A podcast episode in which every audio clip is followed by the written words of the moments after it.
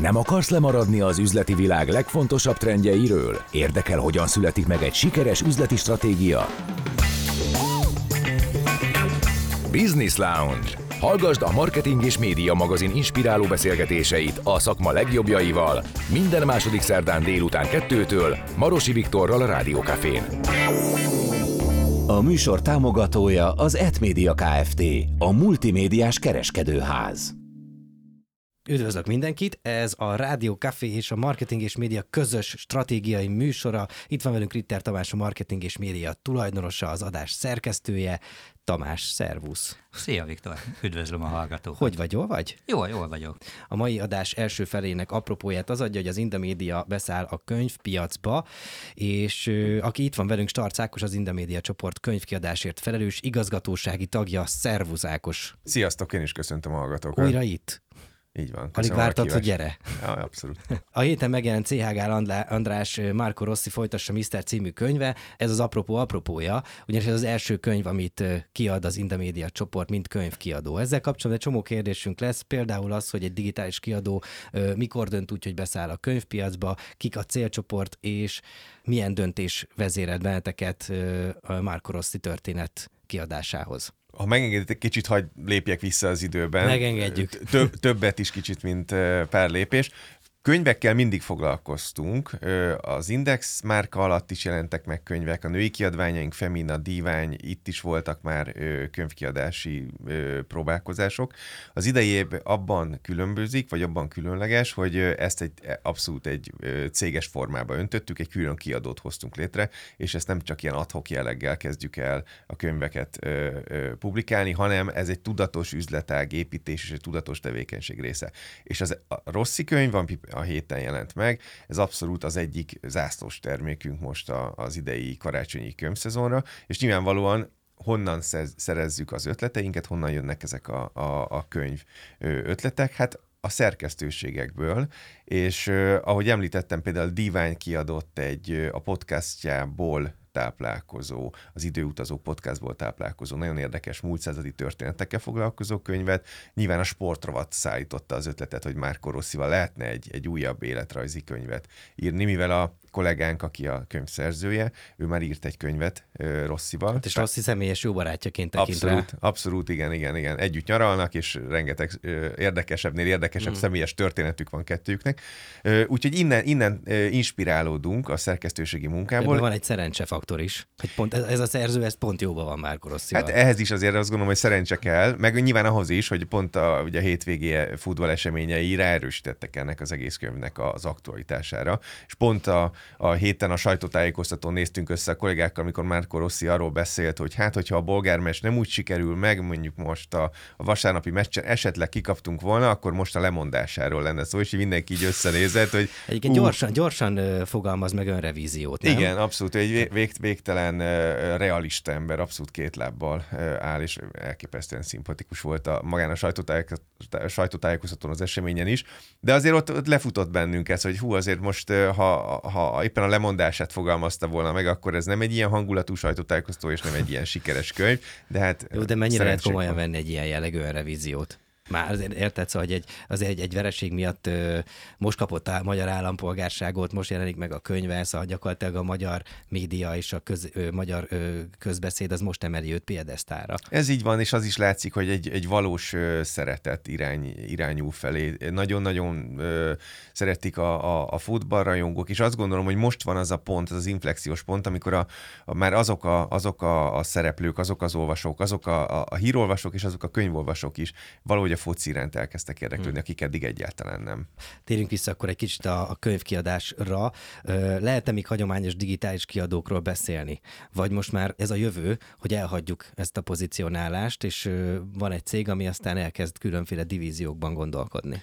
Ez nagyon érdekes kérdés, mert én korábban is azt gondoltam, pont az e-commerce kapcsán gondolkodtam el erről pár évvel korábban, hogy, hogy nincs igazából olyan, hogy e-commerce, tehát hogy olyan van, hogy könyvkereskedelem, olyan van, hogy elektronikai cikkek kereskedelme, mert az e-commerce ez egy csatorna ebből a szempontból, és a digitális kiadók helyzete is kicsit hasonló, hogy mi tartalmat állítunk elő, és e- ezeket a tartalmakat valamilyen márka kiterjesztésben szeretnénk továbbvinni. A Totálkáron autós tartalmat állítunk elő, abból egy, egy, egy parkoló parádé nevű rendezvényt csináltunk.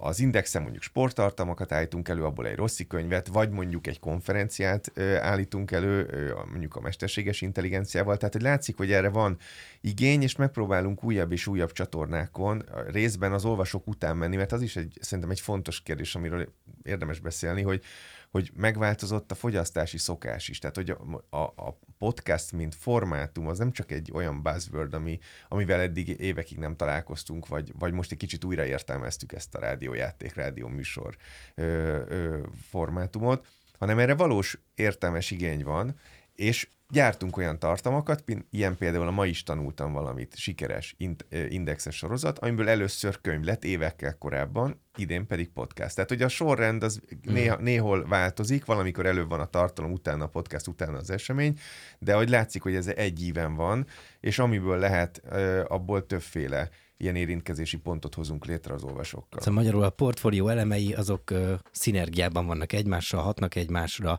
szándéke, hogy hassanak ezek egymásra. Tehát amikor tervezitek egy új portfólió beemelését, ki van-e mérve az, hogy ö, hogyan hatnak majd egymásra ezek a portfólió elemek? Tehát a, a portfólió elemek, tehát a mi portfóliónak ugye a kiadványainkat hívjuk, ezek valamilyen módon támogatják egymást, de mi alapvetően inkább itt egy ilyen sílós gondolkodásban vagyunk, tehát hogyha a Divány kiad egy könyvet, akkor abból podcastot csinál, vagy fordított sorrendben. Ugyanez zajlik a, az Indexnél, ugyanez zajlik a Totálkárnál, a Feminánál, és akkor sorolhatnám a kiadványainkat. Tehát, hogy ez egy tudatos építkezés, de ami nagyon fontos, és kicsit visszakanyarodok az előző kérdésre, hogy van egy digitális kiadó, és mondom, hogy szerintem nincs, mert tartalmi előállítók vannak, és akkor ahogy, ahol az olvasók, nézők vannak, oda kell menni. Ha most ez a YouTube, akkor a YouTube, a TikTok, akkor a TikTok. Hm. De hogy nekünk ez a feladatunk, hogy ezt, ezt jó ütemben, jó időben eltaláljuk és ott legyünk, de ez abszolút egy tudatos munka, hogy, hogy a digitális formában létrehozott termékek esetében van egy olyan probléma, hogy nem kézzelfogható a termék. Könnyen elszáll az éterben, mert megírunk mondjuk egy indexes cikket, akármilyen népszerű a szerző, őt mondjuk lehet követni, de azért nem alakul ki egy olyan kötődés, mint mondjuk egy rockstárral, vagy egy, vagy egy, vagy egy akár egy olyan íróval, aki rendszeresen tart író-olvasó találkozókat. És ezek a termékek, amik fizikailag is megjelennek, mint egy könyv, vagy akár egy rendezvény, ezek segítik azt a márka, márka kötődést, ami, ami itt egy, mm. ezeknél a digitális kiadványoknál azért meglehetősen nehéz. Mm.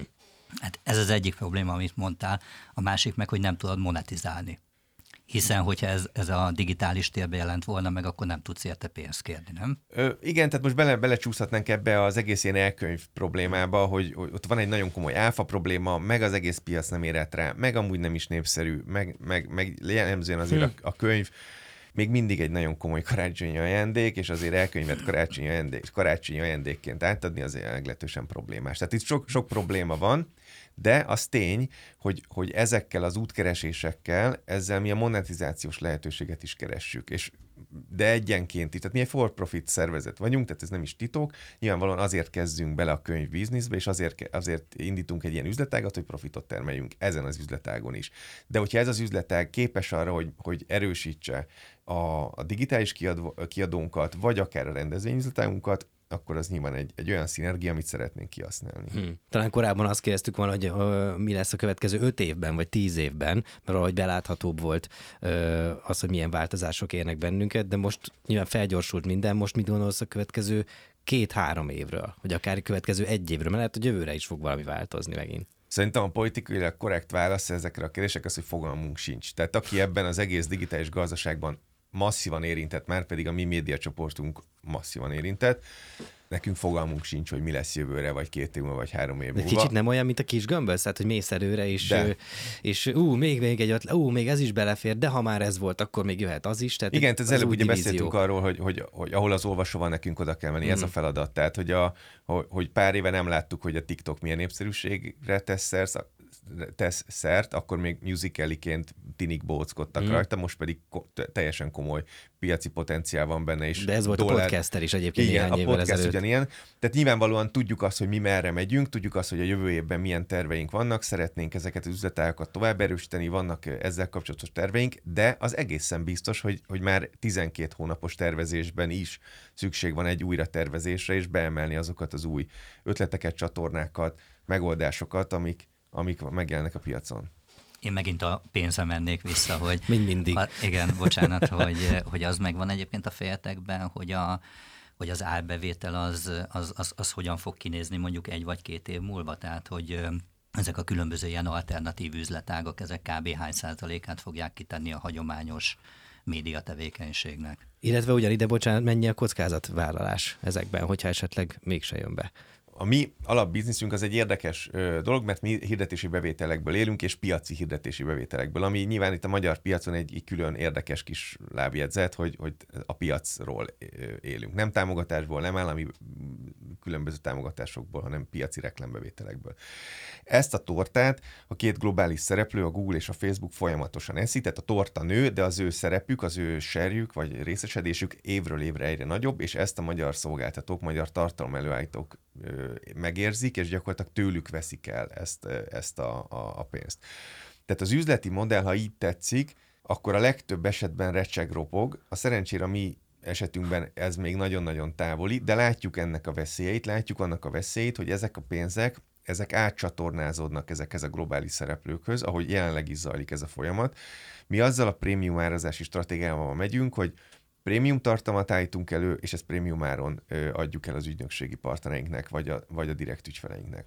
Ezen a stratégián nem szeretnénk változtatni, sőt, kifejezetten velük együttműködve újabb és újabb termékeket fejlesztünk, tehát a termékfejlesztés az egyik olyan megoldás, ami fékezi ezt a, fa, ezt a fajta folyamatot, hogy ne kelljen teljesen új üzleti modellt ö, kitalálnunk. Ilyen termékekre gondolok, mint például a, a, ami egy tévés termék, ö, nálunk Indaspotnak hívják, és gyakorlatilag megállítjuk minden termékünkön az olvasást, vagy az adást, ha úgy tetszik, és egy reklámspotot, egy 30 perces TVC-t ö, engedünk le a, a teljes hálózaton belül. Ez egy olyan innováció, amit más nem csinál, nálunk jelent meg először, de hogy ilyenek, ilyenekben gondolkodunk, és rendszeresen jövünk ilyenekkel de mint a Tamás kérdezett, az is fontos, hogy próbálunk alternatív bevételi forrásokra szert tenni, és nyilvánvalóan akkor jó ez a, ez a, ez a próbálkozás, hogyha mondjuk két-három éven belül itt már azért mondjuk 10-20 százalékos bevételi részesedéssel bírnak ezek az alternatív üzletágak. Most azért ettől még messze vagyunk, de nagyjából ez a cél, hogy egy ilyen 20%-os stabilon elérjenek, mert ez ki tudja balanszírozni azt a fajta veszélyt, ami jelenleg nálunk még csak veszély, de a piacon egy nagyon-nagyon komoly és fájó pont, hogy a globális szereplők elviszik a pénzt a magyar piacról. És mekkora kockázatot vállaltok? Én azt gondolom, hogy ezekkel a, ezekkel a próbálkozásokkal, hogy, hogy, hogy erősítünk mondjuk könyvben, erősítünk rendezvényben, konferenciában, ezzel azért olyan elképesztő kockázatot nem vállalunk, hiszen az olvasó ott van, a, a, a, a úgy tetszik, a rajongó ott van, és inkább, inkább a márkát tudjuk erősíteni, a márka kötődést tudjuk jobban kiépíteni, de nyilvánvalóan ezek nem ingyenes rendezvények, tehát a részünkről is egy nagyon komoly beruházás, és a, a résztvevők részéről is, akár könyvvételár formájában, akár konferencia egy, egy bevételben egy erőfeszítést igényel, de azt gondolom, hogy itt a, a, az árérték arányt megpróbáljuk hmm. megtalálni. Tehát nyilván több tíz, akár százmilliós nagyságrenden kockáztatunk egy-egy projekt esetében, de ezek azért jellemzően ilyen moderált kockázatúak. Még rajta maradva a kockázaton, ugye beszéltük a Marco Rossiról szóló könyv történetét, szóval, hogy itt azért biztosan mentetek egy olyan országban, ahol igazából a focira nagy hangsúlyt fektetnek.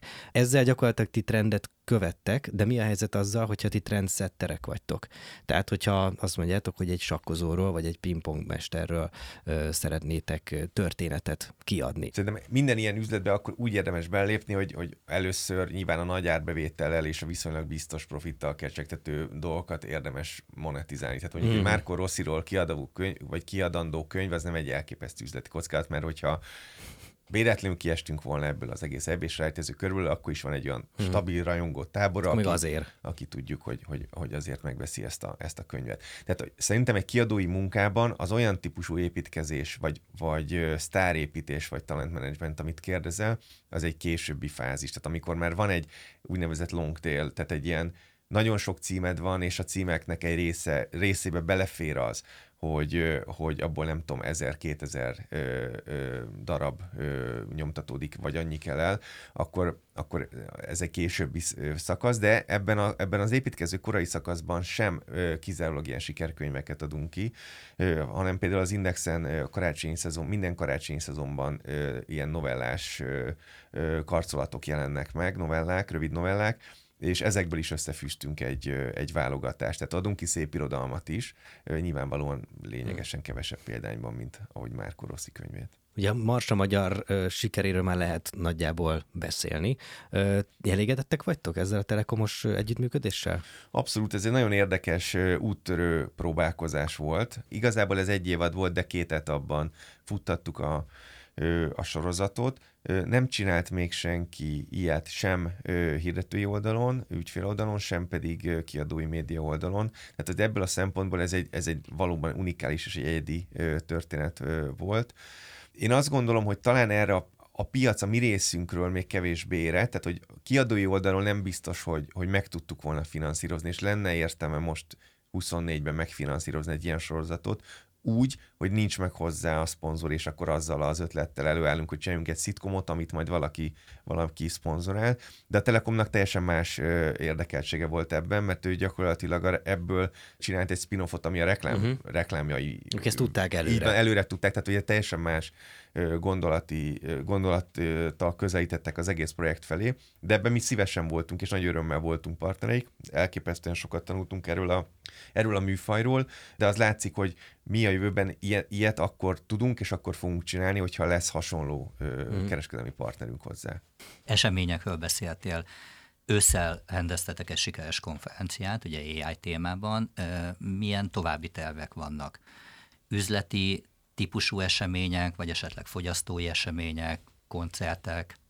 Hát nyilván, hogyha megkérdezzük a szerkesztőséget, hogy mit szervezünk, akkor azt mondják, hogy koncertet, csak ahogy a, ahogy a fesztivál és a koncertpiac, így azért az a konferenciapiac is írszatosan telített. Tehát komoly nagy szereplők évek óta jól beágyazva jelen vannak, nagyon-nagyon nehéz erre betörni. Kicsit hasonló helyzet, mint a könyvvel, hogy ott voltunk, a korábbi, most jelenleg Economics, korábbi napi.hu csinált hasonló üzleti rendezvényeket, ezeket próbáljuk részben feléleszteni, részben újakat kitalálni. Az általad említett mesterséges intelligenciával foglalkozó AI Summit az elképesztő sikeres volt. Abból biztosan csinálunk 24-ben egy még nagyobb konferenciát. Így Hozott meglepetést?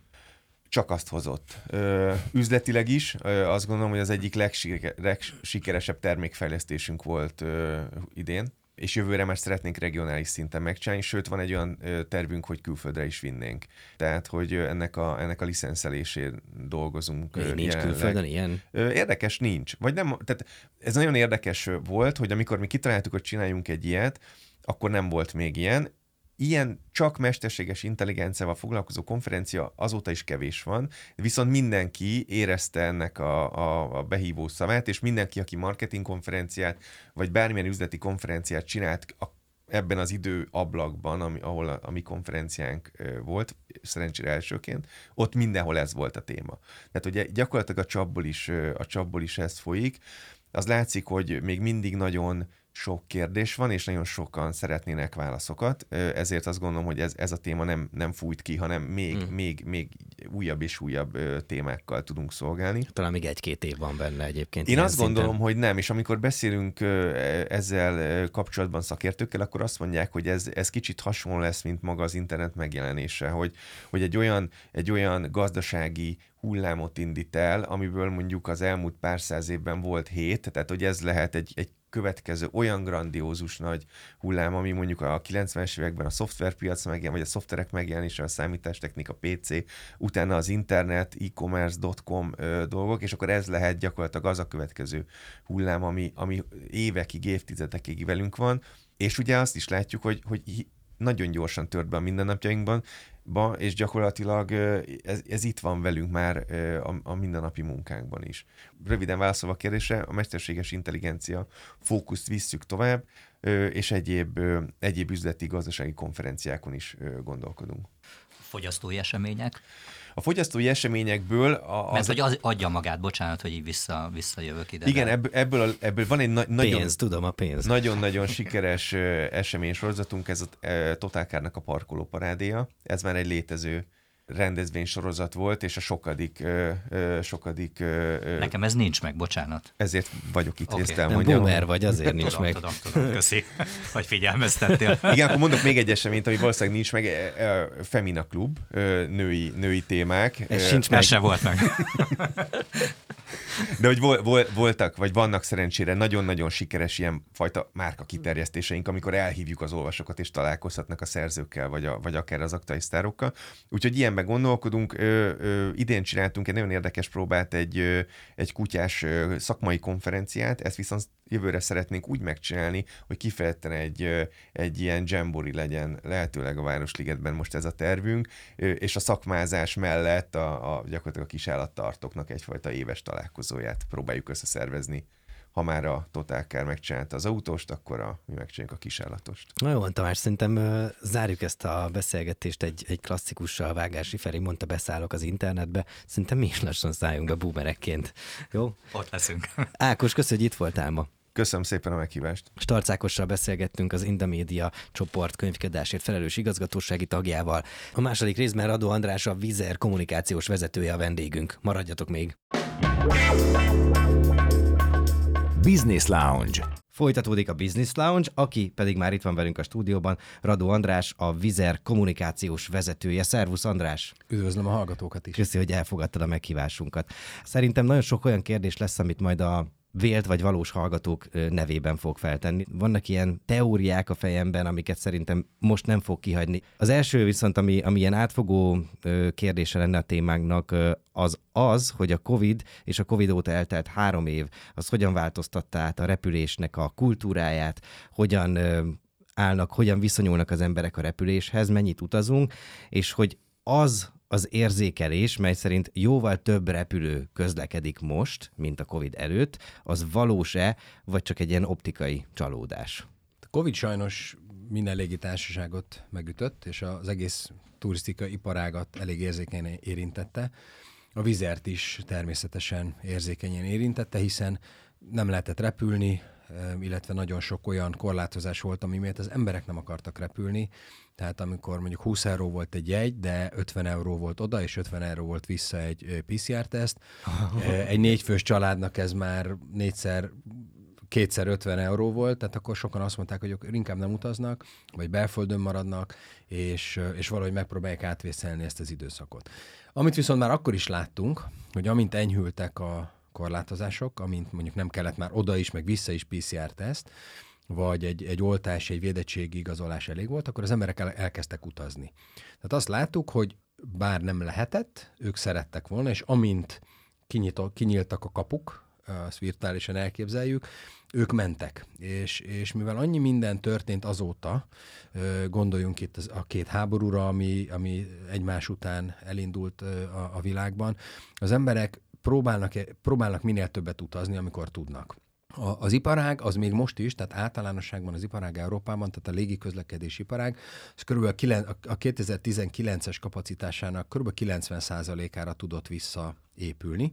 A Vizer a 2019-es kapacitásához képest 160%-ot 160%-on állt már idén nyáron. Oh. Akkor ez, ez nem csak optikai csalódás. Ez nem csak optikai feladta. csalódás, igen, tehát ez abszolút jól látjátok, és jó, jó is a kérdés. Tehát mi sokkal több repülőgéppel rendelkezünk, mint a Covid előtt. De ezt az elmúlt három évben szereztétek be?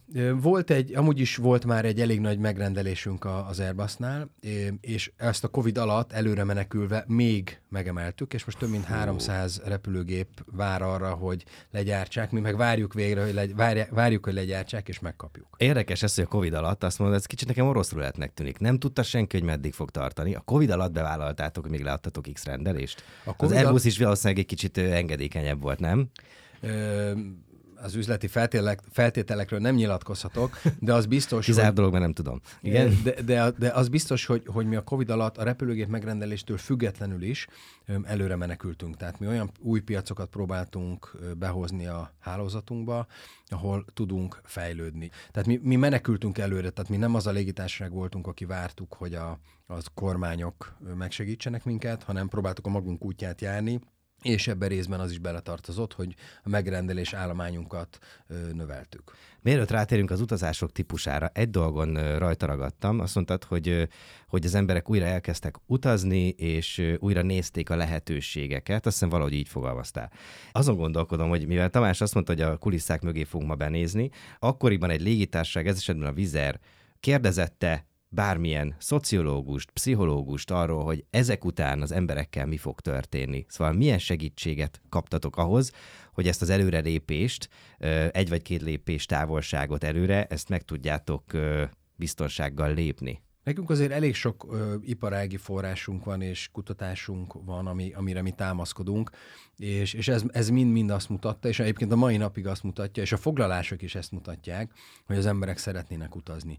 Én személy szerint, ez egy magánvélemény, azt gondolom, és azt látom a környezetemben, és nem csak az utazásra értem ezt, hogy az emberek elkezdtek egy kicsit ilyen carpe diem módon élni, hiszen mit, ki tudja, hogy mi lesz holnap. Tényleg, és ebben, ebben a, szerintem egy 2019-ig egy olyan konjunktúra volt, ahol nagy baj nem történhetett. Azt gondoltad, hogy megy, van állásod, jól működik a világ, lehet utazni, egyre több a repülőgép, olcsó Van értéke a, a pénznek. Van értéke a pénznek, és hasonló dolgok. Viszont jött egy olyan padlófék 2020 elején, amire senki nem számított. Ja. Utána abból kezdtünk egy kicsit kilábalni, akkor beütött az ukrán háború, akkor az ukrán háború, hát az folyik sajnos még mindig, de az emberek hozzászoktak, a, a, a légi közlekedés hozzászokott a, az elterelésekhez például, hogy Ukrajna és Oroszország fölött nem lehet repülni, és akkor jött az izraeli háború, mm.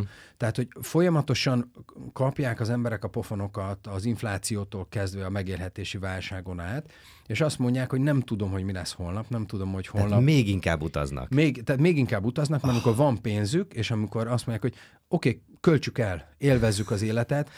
Ki tudja, mi lesz holnap. Nem tudom, hogy holnap bezár-e az ország, nem tudom, hogy holnap lesz-e pénzem, lesz-e állásom, mi fog történni a világban. És egyébként azt még fontos megjegyezni, hogy bár sokaknak még mindig egy, egy évente egyszer-kétszer elérhető, vagy, vagy akár időben, akár anyagilag elérhető dolog a repülés, meg az utazás, a külföldre való utazás, a légi közlekedés az ma már egy tömegközlekedés. Tehát a, a Vizer az idei üzleti évében, ami márciusban fog lezárulni, 65 millió utas tervez elszállítani. Csak a Vizer több milliárd ember repül minden nap. Nem tudom, hetesen mennyien utaznak évente, de ez is soknak tűnik. Tehát ez hat és fél Magyarországnyi utas. Tehát ez, ez, ez, egy, ez ma már a vizer is egy tömegközlekedés. Nyilván egy, egy jó minőségű és megengedhető tömegközlekedés, de ez, ez fontos, fontos tudni. Covid után volt egy felfutás, ezt mondtad. Mi most a helyzet? Most ugyanúgy utaznak, ez az egyik kérdésem. A másik, hogy Covid alatt azért viszonylag olcsó volt a jegy, azért azóta nem tudom, kétszer-háromszor, nem tudom, hogy, hogy alakulnak most az árak. Tehát, hogy most is van egy ilyen utazási dömping. Most is nagyon sokan utaznak. Ennek két oka van, vagy több, két, két oka biztos, hogy van. Az egyik oka az az, hogy a Vizer utas portfóliójában nagyon erős azoknak a részaránya, akik kelet-nyugat, vagy mondjuk dél, észak, dél-nyugat, tehát ezek mi VFR-nak, Visiting Friends and Relatives-nek hívjuk. Aki, Van nekik nevük, ez mekkora már. Tehát ez, ez az utazó közönség, aki mondjuk képzeljük el a magyar család, vagy magyar fiatalok, akik kiköltöztek Angliába, és akkor oh. jönnek haza. És ők egy szegmest alkotnak, abszolút, igaz? Egy nagyon erős szegmest alkotnak Kelet-Európában és, és mondjuk a Balkánon, hiszen Kelet-Európából és, és Balkánról nagyon sokan vándoroltak ki Nyugat-Európába, meg Skandináviába egyébként. Hát tudjuk, hogy London a legnagyobb, második legnagyobb magyar város, ez Igen. elmondható, Igen. Ez elmondható a, a román, román városokra és, és más balkán városokra, és mondjuk Dortmund, vagy egyes német, német városokban nagyon sokan élnek. Úgyhogy ez a fajta oda-vissza rokonlátogatás, hazamegyek karácsonyra, vissza, meglátogattam az unokámat Londonban, ez egy nagyon erős for, és egy fix forgalmat jelent nekünk. Tehát mi azt látjuk, hogy ez ez nem, hogy csökkent volna, hanem nőtt, hiszen azáltal, hogy, a, hogy egyre több olyan utat jelentünk be, például egy Budapest-Isztambul út, meg egy London-Isztambul út, az azt jelenti, hogy a, a Londonban és Budapesten élő török diaszpóra az évente nem csak kétszer tudja megengedni magának, hogy hazamenjen a családhoz ö, Törökországba, akár négyszer-ötször is haza tud menni. Ah. Tehát, hogy mi azt látjuk, hogy, hogy sokan utaznak, és ezt mi próbáljuk kielégíteni. Mi a helyzet a szigorításokkal, ami, a, ami az repülést illeti? Ugye a, azért van egy ilyen tendencia, hogy most már egyre a kabin méretű táskákat nem biztos, hogy fölengedik, vagy pluszköltségére engedik fel. Ez nem csak a vizet, ez a, ez a fapados légitársaságoknál most így érzékelhető. Akár, hogyha abban az időablakban, amikor online be lehet csekkolni, nem sikerül, akkor többlet költséggel jár, hogy te reptéren csekkolj. Szóval csomó olyan pluszköltség van, ami esetleg visszavethetné az utazási kedvet a fapados légitársaságokkal. Ezt érzékelitek-e egyrészt, tehát ezt a fajta kedvcsökkenést, és ha igen, akkor hogyan tudjátok ezt kivédeni, vagy hogyan tervezitek kivédeni? Kedvcsökkenést nem érzünk. Hát és, ez hihetetlen. és azt gondolom egyébként, hogy viszonylag egyszerű az üzleti modellünk. Aha. És olyannyira egyszerű és népszerű az üzleti modellünk, hogy a, azt mondanám magyarul, hogy nagy légitársaságok, de már nagyobbak vagyunk, mint a British Airways, meg, a, meg a több, több embert repül, repültetünk, mint, mint a British Airways. Egyszerűen a számok, a számok azok már igen, Tehát a számok tényleg már mindenképpen beszél. nagyobbak vagyunk, de mondjuk a mondjuk klasszikus légitársaságoknak, tehát kezdik átvenni a mi modellünk bizonyos részeit. Tehát én elég sokat repülök, nem mindig vizerrel, ott is már fizetni kell a szendvicsért, Európán belül mindenképpen, ha kapsz egy kis csokit bizonyos légitársaságoknál, ha ingyen, ha bizonyos időnél hosszabbat repülsz, akkor még két deci vizet is kaphatsz. Szóval alapvetően a modell az ugyanaz.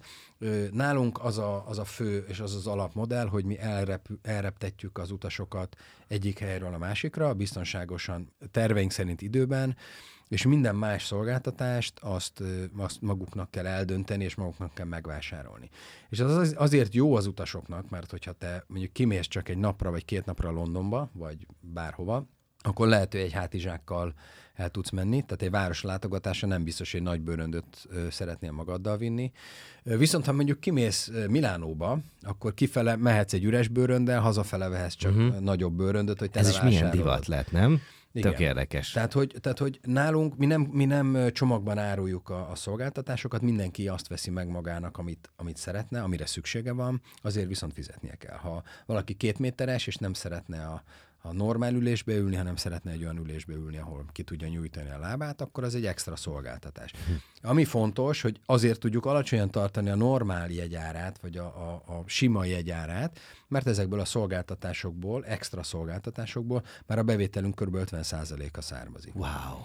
Tehát a jegy értékesítésen túl a, a többi szolgáltatás termék, beleértem a szendvicset, az extra láb helyett, a víz priority-t, a, a csomag, a feladós csomagot, ez meg kb. 50%-ot képvisel a bevételünkből. Ha már itt az ülésekről beszéltünk, engedj meg egy kérdést, aztán vagy válaszolsz rá, vagy nem. Azzal mi a helyzet, hogyha azt érzékelem, hogy a, az ülések, vagy a ülés sorok ö, közelebb kerülnek egymáshoz. Tehát, hogy sűrűsödnek a széksorok, és figyelj, olvasnám én azt a könyvet, de egyszerűen nincs kedvem elővenni, mert nem tudom, hogy tartani, mert beáll a csukjásizmom. Tehát, hogy olyan közel van a következő szék. Ezzel mi van? Ez egy optikai csalódás lehet, ez is. Az üléssorok távolsága az fix, és eddig is fix volt, és ezután is fix lesz. Nekünk nyilván, és ez nem, nem, nem egy titok, az a célunk, hogy az adott kényelmi szintet megtartva minél több ülést tudjunk berakni egy repülőgépbe, hiszen mi akkor tudjuk gazdaságosabban üzemeltetni a, a légitársaságot. Egyébként akkor környezetbarátabb is, vagy kevésbé környezetszennyező, hogyha minél több ember tudunk elreptetni egy repülőgéppel, akkor kevesebb felszállással ugyanannyi embert el tudunk szállítani. A leges legújabb repülőgépeinkben, amiből most már bőven a flottánk fele, ez az A321-es Neo az Airbus-tól, itt 239 ülés van, 9 üléssel több, mint a korábbi modellekben, de ezt úgy értük el, hogy nem csökkentettük az ülések közti távolságot, hanem átalakítottuk, átterveztük a repülőgép belső berendezését, és például a hátsó konyhát, konyha méretét csökkentettük, és így befért a, a kilencel több ülés. Szegény stewardeszek. Nekik viszont, hely. Viszont a, az ülések egyrészt súlyán csökkentettünk, amit mondjuk te nem érzel, mint utas, de mondjuk ha. ez megint csak üzemanyagfogyasztás és így környezetvédelmi szempontból. Ez az anyaghasználat? Tehát, hogy alumíniumból Igen, lett egy még könnyebb alumínium? Milyen, milyen párnát ö, rakunk be. Tehát ezek most ilyen kb. 8 kilós ülések, tehát ezek viszonylag könnyű ülések. Uh-huh. De e, valahogy úgy van kialakítva a, az ülések háttámlája, hogy kb. két-két és fél centivel több hely marad a lábadnak, annak ellenére, hogy, hogy a, az ülések közti távolság ugyanaz, mint korábban. Tehát valahogy úgy van bekanyarintva a, a térnél az ülés, az előtted ülő ülés háttámlája, hogy picivel több helyed van, mint, mint korábban. Akkor tényleg lehet, hogy csak optikai csalódás. Múltkor elaludt mellettem egy csávó, aztán így rám folyt. És akkor azt éreztem, hogy nincs menekülési út. Be, belülültem legbelül. Mondtam az előbb, hogy más légitársaságokkal is utazom, semmivel nem kényelmesebbek a, a, a másik légitársaságok ülései, és semmivel nem nagyobb a lábtér. Hmm. Mit láttok 24-re, három évvel a Covid után láthatjátok, hogy milyen tendenciák indultak meg. Ez valahol biztos, hogy majd konszolidálódik. Ez a Carpe érzés, amit az elején ö, említette, ez tök érdekes. Szerintem ez, ez szép lassan majd vagy visszaáll, vagy most hova fog tartani a világ? Mennyire lesz kedve az embereknek utazni? Hagy ugorjak vissza kb. 20 évet az időben. 2001-ig menjünk vissza, amikor volt az amerikai, voltak az amerikai terrortámadások, és ugye ez egy óriási sok volt a, nem csak a világnak, hanem az egész repülőiparágnak. És azt gondolták, hogy na hát ott vége lesz a repülésnek, soha többet senki nem mer majd repülőre ülni, mindenféle korlátozások lesznek, és, és azóta háromszor akkora lett ez az iparág. Tehát a Covid is, én inkább úgy mondanám, hogy ez egy bukkanó volt a, az úton, a, fölfele, a vizer felfele tartó útján. Nagyon sokat tanultunk belőle, nagyon sok üzleti lehetőséget adott nekünk a Covid, és azt, gondol, azt látjuk, hogy azóta gyakorlatilag nem tudunk elég kapacitást berakni a piacba, hogy kielégítsük a piaci keresletet. Tehát jövőre is azt várjuk, hogy, hogy ez a kereslet megmarad, sőt nőni fog.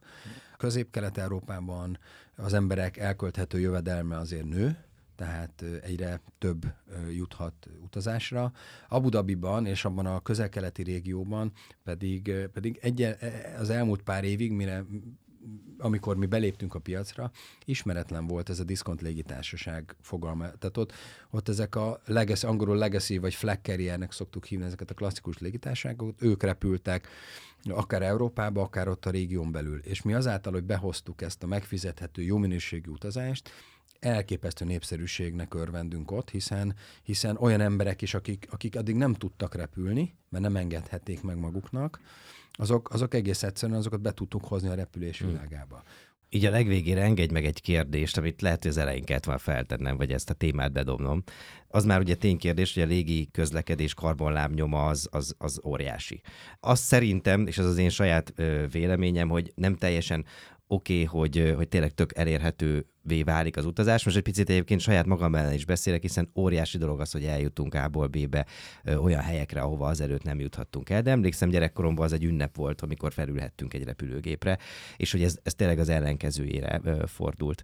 Ebben terveztek-e bármilyen állásfoglalást a jövőben. Hogy, a, hogy az egyrészt a fenntartható közlekedés az valóban a környezet szempontjából is fenntartható legyen. Vannak-e olyan törekvések a vizer részéről, amelyek egy kicsit ezt a karbonlábnyomot csökkenthetik? Hagyj kezdjem egy számmal. Nem tudom, mennyi időnk van még, de, de egy... egy... Hát, ez két perc. Annyiba bele fog férni. Szóval egy, egy, egy számmal, ha, ha minden légitársaság Európában olyan modern flottával repülne, mint a vizer, akkor egyik napról a másikra 34, 34 kal csökken a széndiokszid kibocsátás. Ez hogy jött ki ez a szám? Ez úgy jött ki, hogy, hogy tudjuk, hogy mennyit bocsátanak ki a, a, a, a, a légitársaságok, és tudjuk, hogy mi mennyit bocsátunk ki széndiokszidot utas kilométerenként, és mi annyival fejlettebbek vagyunk, annyival fejlettebb technológiát alkalmazunk, mind repülőgép, mind ahogy a pilótáink vezetik a repülőgépeket, sorolhatnám napestig, hogy hány olyan kezdeményezés és szabály van, ami csökkenti a, a fogyasztást és ezáltal a kibocsátást, hogy, hogy egész egyszerűen 34%-kal kevesebbet bocsát ki a, a vizer átlagosan, utaskilométerenként, mint a, a, az, az iparág átlagosan. De ugye egy sok járatról is beszélünk. Sok járatról beszélünk nyilván, de azáltal, hogy cseréljük le a, bocsánat, a régebbi repülőgépeinket, hozzuk be ezeket a 21-es neókat a, a forgalomba, amelyek 20%-kal kevesebbet fogyasztanak, 50%-kal kevesebb széndiokszidot és nitrogénoxidot bocsátanak ki. Tehát ezáltal mi csökkentjük az egyutas kilométerre jutó kibocsátásunkat.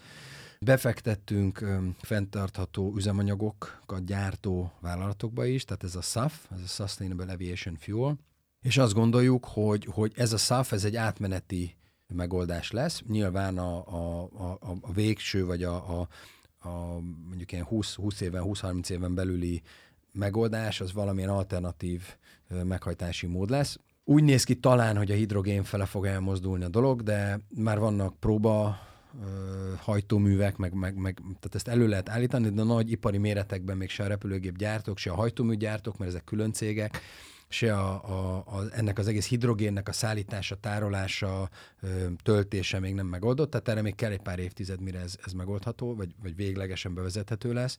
Ez, ez a repülőgépektől is új technológiát fog ö, igényelni, de addig ez a fenntartható üzemanyag lesz a, valószínűleg a megoldás. Úgyhogy, szóval úgy, nem az utazások csökkentése. Nem az utazások csökkentése, és, és én, én, én személy szerint is, meg a cég is abban hisz, hogy azáltal, hogy mi ö, tényleg jóval az iparág előtt vagyunk, ez, ez, ez, egy, ez egy nagyon jó útmutató, ez egy nagyon jó pozíció, és 2030-ig további 25%-kal fogjuk csökkenteni a, a kibocsátásunkat. Nagy részben annak köszönhetően, hogy ma a piacon elérhető legmodernebb repülőgépekkel repülünk. Köszönöm szépen, nincs több kérdésem jelenleg. Tamás? Nekem lenne, de azt mondtad, hogy nincsen idő. Hívjuk meg Andrist még egy, még egy adásba. Oké, okay, ezt rád bízom. A szervezés Oké. részét rád bízom. Oké. Látod ma is, hogy ment. Na jó van, nagyon-nagyon köszönjük, hogy itt voltál Köszönöm velünk. szépen a lehetőséget. Radó Andrással, a Vizer kommunikációs vezetőjével beszélgettünk. Ennyi fért már a Business Lounge-ba. Vigyázzatok egymásra és magatokra, további szép napot, szavaztok! Business Lounge. A marketing és média magazin inspiráló beszélgetései a szakma legjobbjaival. Lemaradtál? Visszahallgathatod a Rádió Café Spotify csatornáján. A műsor támogatója az Etmédia Kft. A multimédiás kereskedőház.